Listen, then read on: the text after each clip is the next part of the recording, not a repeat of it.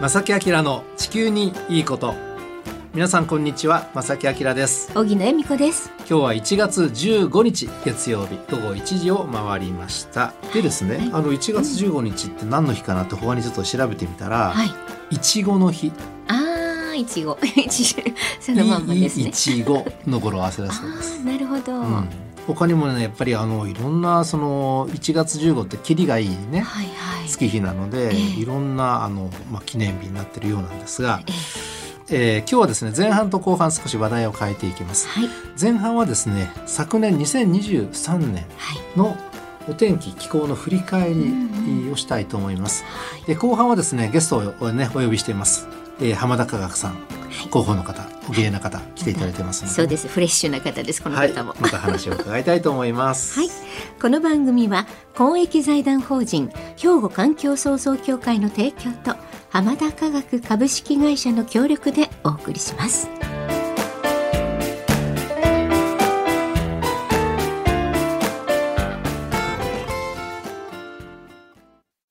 兵庫環境創造協会。2050年脱炭素社会の実現に向け兵庫カーボンニュートラルセンターとして環境と調和した未来を目指し脱炭素化への取り組みや自然環境の保全再生など皆様と共に進めています。環境適合型社会の実現を目指して兵庫環境創造協会。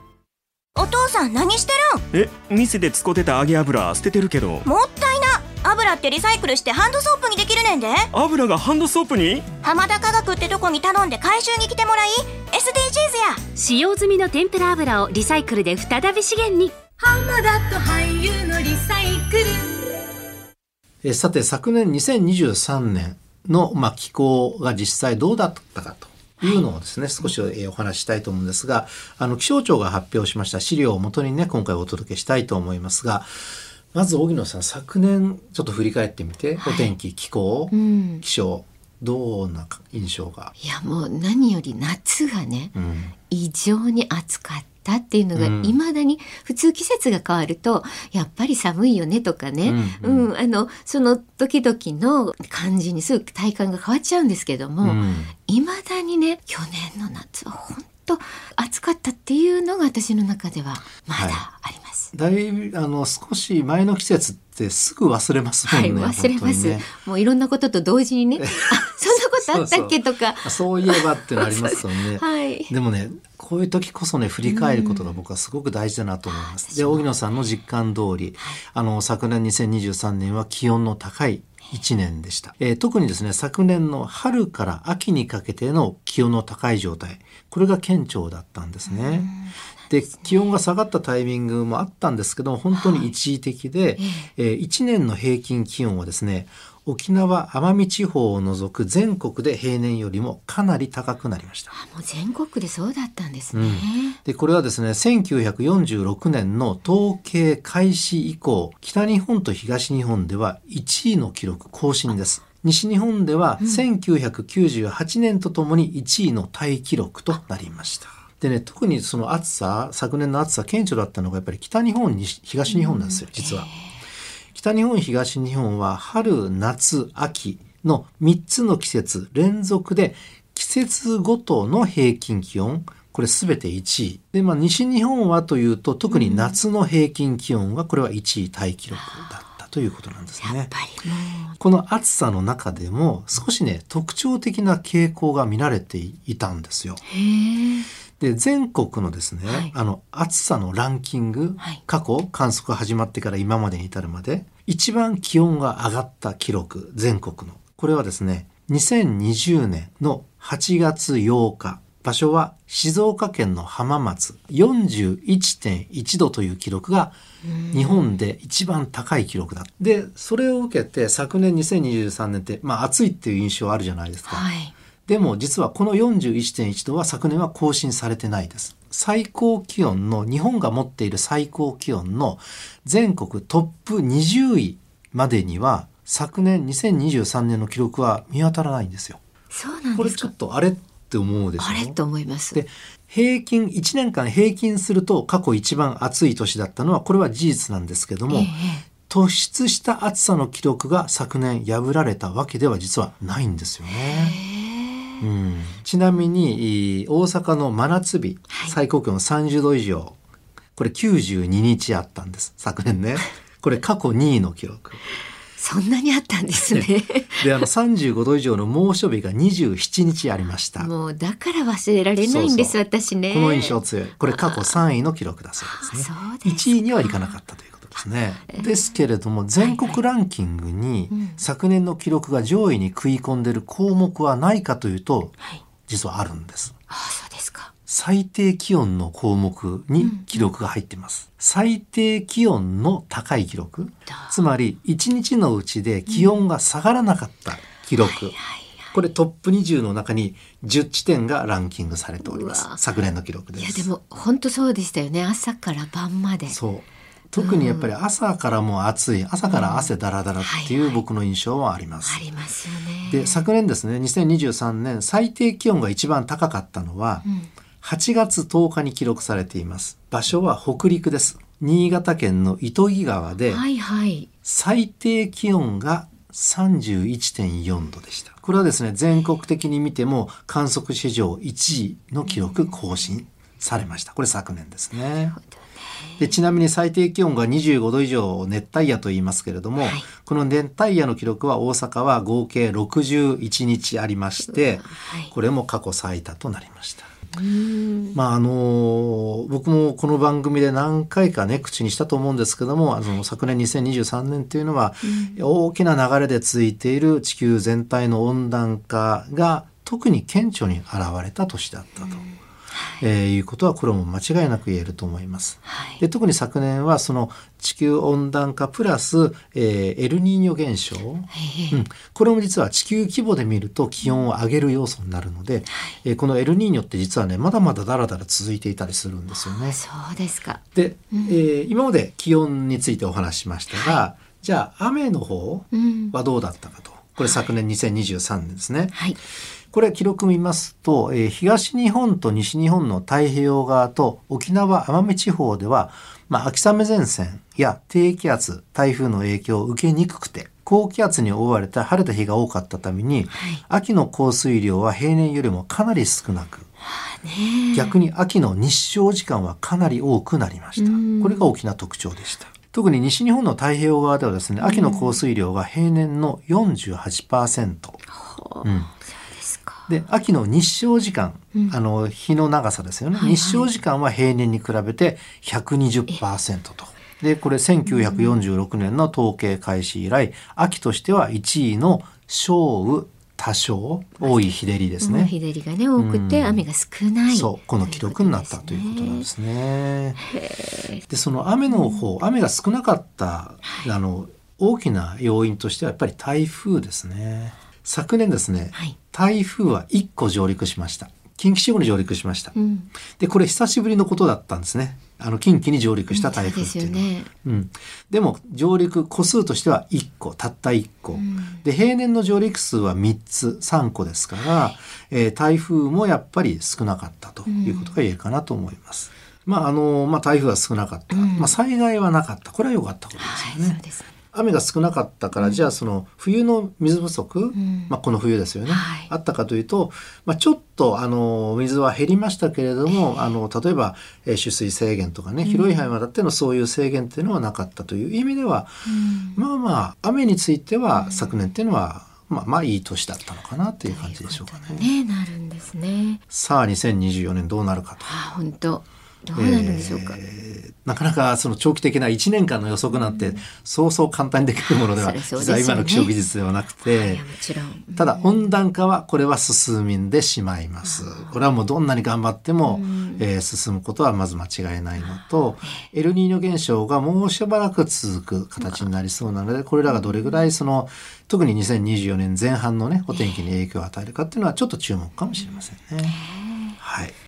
正木明の地球にいいこといつも聞いてますえさて、ここからはゲストをお迎えしてお話をお伺いしたいと思います。はい、本日のお客様は浜田科学株式会社総務部広報の田中玲奈さんです。よろしくお願いします。よろしくお願いよろしします。くお願いします。昨年の暮れにもね来ていただいて、ねはい、引き続き、はいあの昨年お越しいただいた時はですね、あの配色用油、あの調理で使った後の油、捨てるべき油をえーリサイクルしようということで、まあ肥料をすることが多いっていうね、はい。あのお話を伺いましたが、その中でも最近はあのバイオディーゼル、はい。ね、燃料としても再利用できるこれが増えてきてるっていうお話していただきましたがやっぱりリサイクル意識ってね、はい。あの年々もう急速にね一般の方も高まってるとは思うんですけれども、あの田中さん昨年を振り返ってみて、はい。実際どうだったですか？感じとしては。はい、はい。えっと昨年は本当にあの12月にもお話しさせていただいたようにバイオディーゼル燃料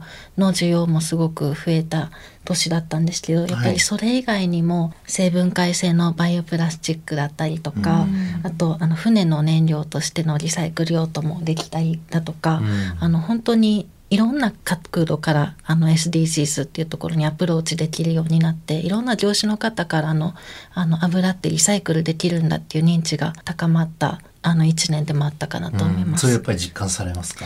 そうですねあと、うん特にあの SAF ってあの持続可能な航空燃料っていうのはすごくしょっちゅうあのメディアにも取り上げられることが多かったので、うんあの一般の方でも油ってリサイクルされるんだっていうことをまもともと知らない方がすごく多かったんですけど、うん。去年はすごく増えたなっていう印象を受けましたね。なんでしょう配色用油を回収するすればするほどそちらの方もねちゃんとこうリサイクル再利用できるっていうことなので結構追いついていかない状態ですか？そうですね。あの去年も11月にあの一般家庭からの回収っていうことで何回かさせていただいたんですけど、うん。本当に予想していた以上にあの油を一般家庭から持ってきてくださる方がすごく増えてあそうですか。はい。で本当に最初はちょっと集まらないだろうなって思ってたんですけど、うん。予想以上に持ってきていただいたので、うん。あの需要がすごくうん。あるんだな。あの皆さん本当に10年前の賞味期限切れの油とか取ってらっしゃる方もいらっしゃって、もうどうしていいかわかんないから。とりあえず捨てるのはなんだから置いとこうっていうそうです方ね結構まだまだそういう方もいらっしゃって、あの、うんここに来てようやくあの油を回収できるっていうようになってきたので、うん本当にこれからどんどん増やしていかないといけないなって思ってるところです。そのあたりこの番組もちょっと貢献できてるんだろうかねこういう一生懸命されてるね油科学さ んっていう会社があってっていう。なんかね嬉しい情報ですね。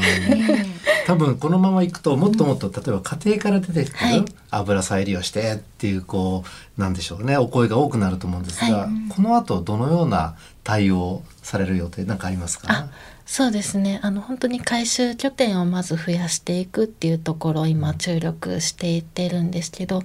なかなかやっぱり回収拠点油もあの集めてこぼれてきたらどうしたらいいかわからないとかちょっとやっぱりリスクっていうところもあるので、うん。あの燃えるものだもんね。そうですね、うん。こぼれるとやっぱりベタベタして、うん。ちょっとお店に迷惑かけてしまったりっていうところもあるんですけど、うん。逆に今あの大阪万博とあの関連させて今、えっと、博覧会協会さんと一緒にエキスポグリーンチャレンジっていうものを取り組みをさせていただいてるんですけど、エキスポグリーンチャレンジ。はい。へそれが、えっと、まあ個人の何かしら地球にいいこと例えば食べ残しをしないとか、うん。マイボトルを持ち歩くとか、うん。でその行動に対してポイントをつけてあげようっていうようなうん取り組みなんですけど、その中に油の回収っていうのも入れていただいていて、うんであの万博っていうものをきっかけにして、えっと、回収ボックスっていうものを設置させていただいてでそこに油を持っていくとポイントを還元させていただくみたいな仕組みを今作っていってるところです。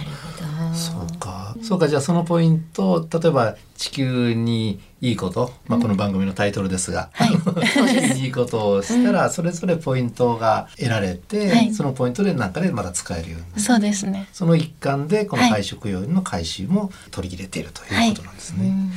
なんか他に万博関係で、はい。あのついでなので聞いてるんですが、いやいやでもね、えー、なんかあるんですか？えー気になりますもんね。ねえ。えーそそうですね。あの具体的にちょっと進んでるところなかなかまだお話できない部分もあるんですけどあの万博に向けて本当に今会期前からすごく盛り上げようっていう動きが多くて、うん。昨年も中津万博って中津の方で地域でちょっとお店を盛り上げるようなうん。イベントを実施されていたりだとか、え中津って大阪の中あそうです。へえあ知らなかったそうです。あのいろんな何々万博みたいなものが。そうですそうです。そういう名前つけてやってるんだもうやっぱりねが始まるまでにいろいろねうん。広まる。ために、そういうものが出てきたりだとか、教育っていうところでもやっぱり万博に向けて、まあ、SDGs 万博って今呼ばれてるんですけど SDGs 教育、万博と掛け合わせてちょっと力を入れていこうみたいな動きが出ていてでそこで結構配色用油もどういうふうにリサイクルされるのかっていうのでお話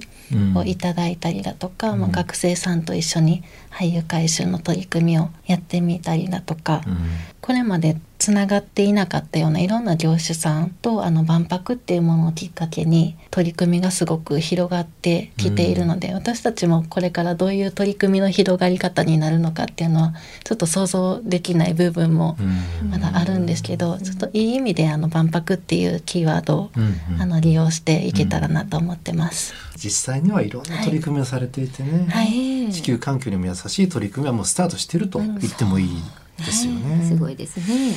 うん楽しみですね。もうますます忙しくなりそうですねいや。本当実は実は実は頑張ってください。頑張ってください。さて少し話変えまして、あの神戸ルミナリエ。はいこれ僕待ち遠しいんですけどもね、あの、スタートしますが、はい。ここでもあの配色用油からリサイクルされた、えー BDF が一部、えー使用されると、はい。えーいうことなんですよね。はい。で、他にもですね、イベントに関する何か情報があればお届けしたいと思うんですが、神戸ルミナリエも実際に皆さんから回収させていただいている油がその BDF っていう形になってで、うん。最終的にあのルミナリエの光となって見える形になるので、うん。ぜひ注目していただきたい。はい。注目します。っていうのとあと、えっと、今月は24日と25日に、えっと、フードスタイル関西っていう展示会が、えーインテックス大阪の方で開催されるんですけれども、うん。そちらの方にも、えっと、し今回は、えっと、食品ロスの削減っていうのをテーマに出展をさせていただく予定でして、うん。そこでまた万博に向けた取り組みっていうものも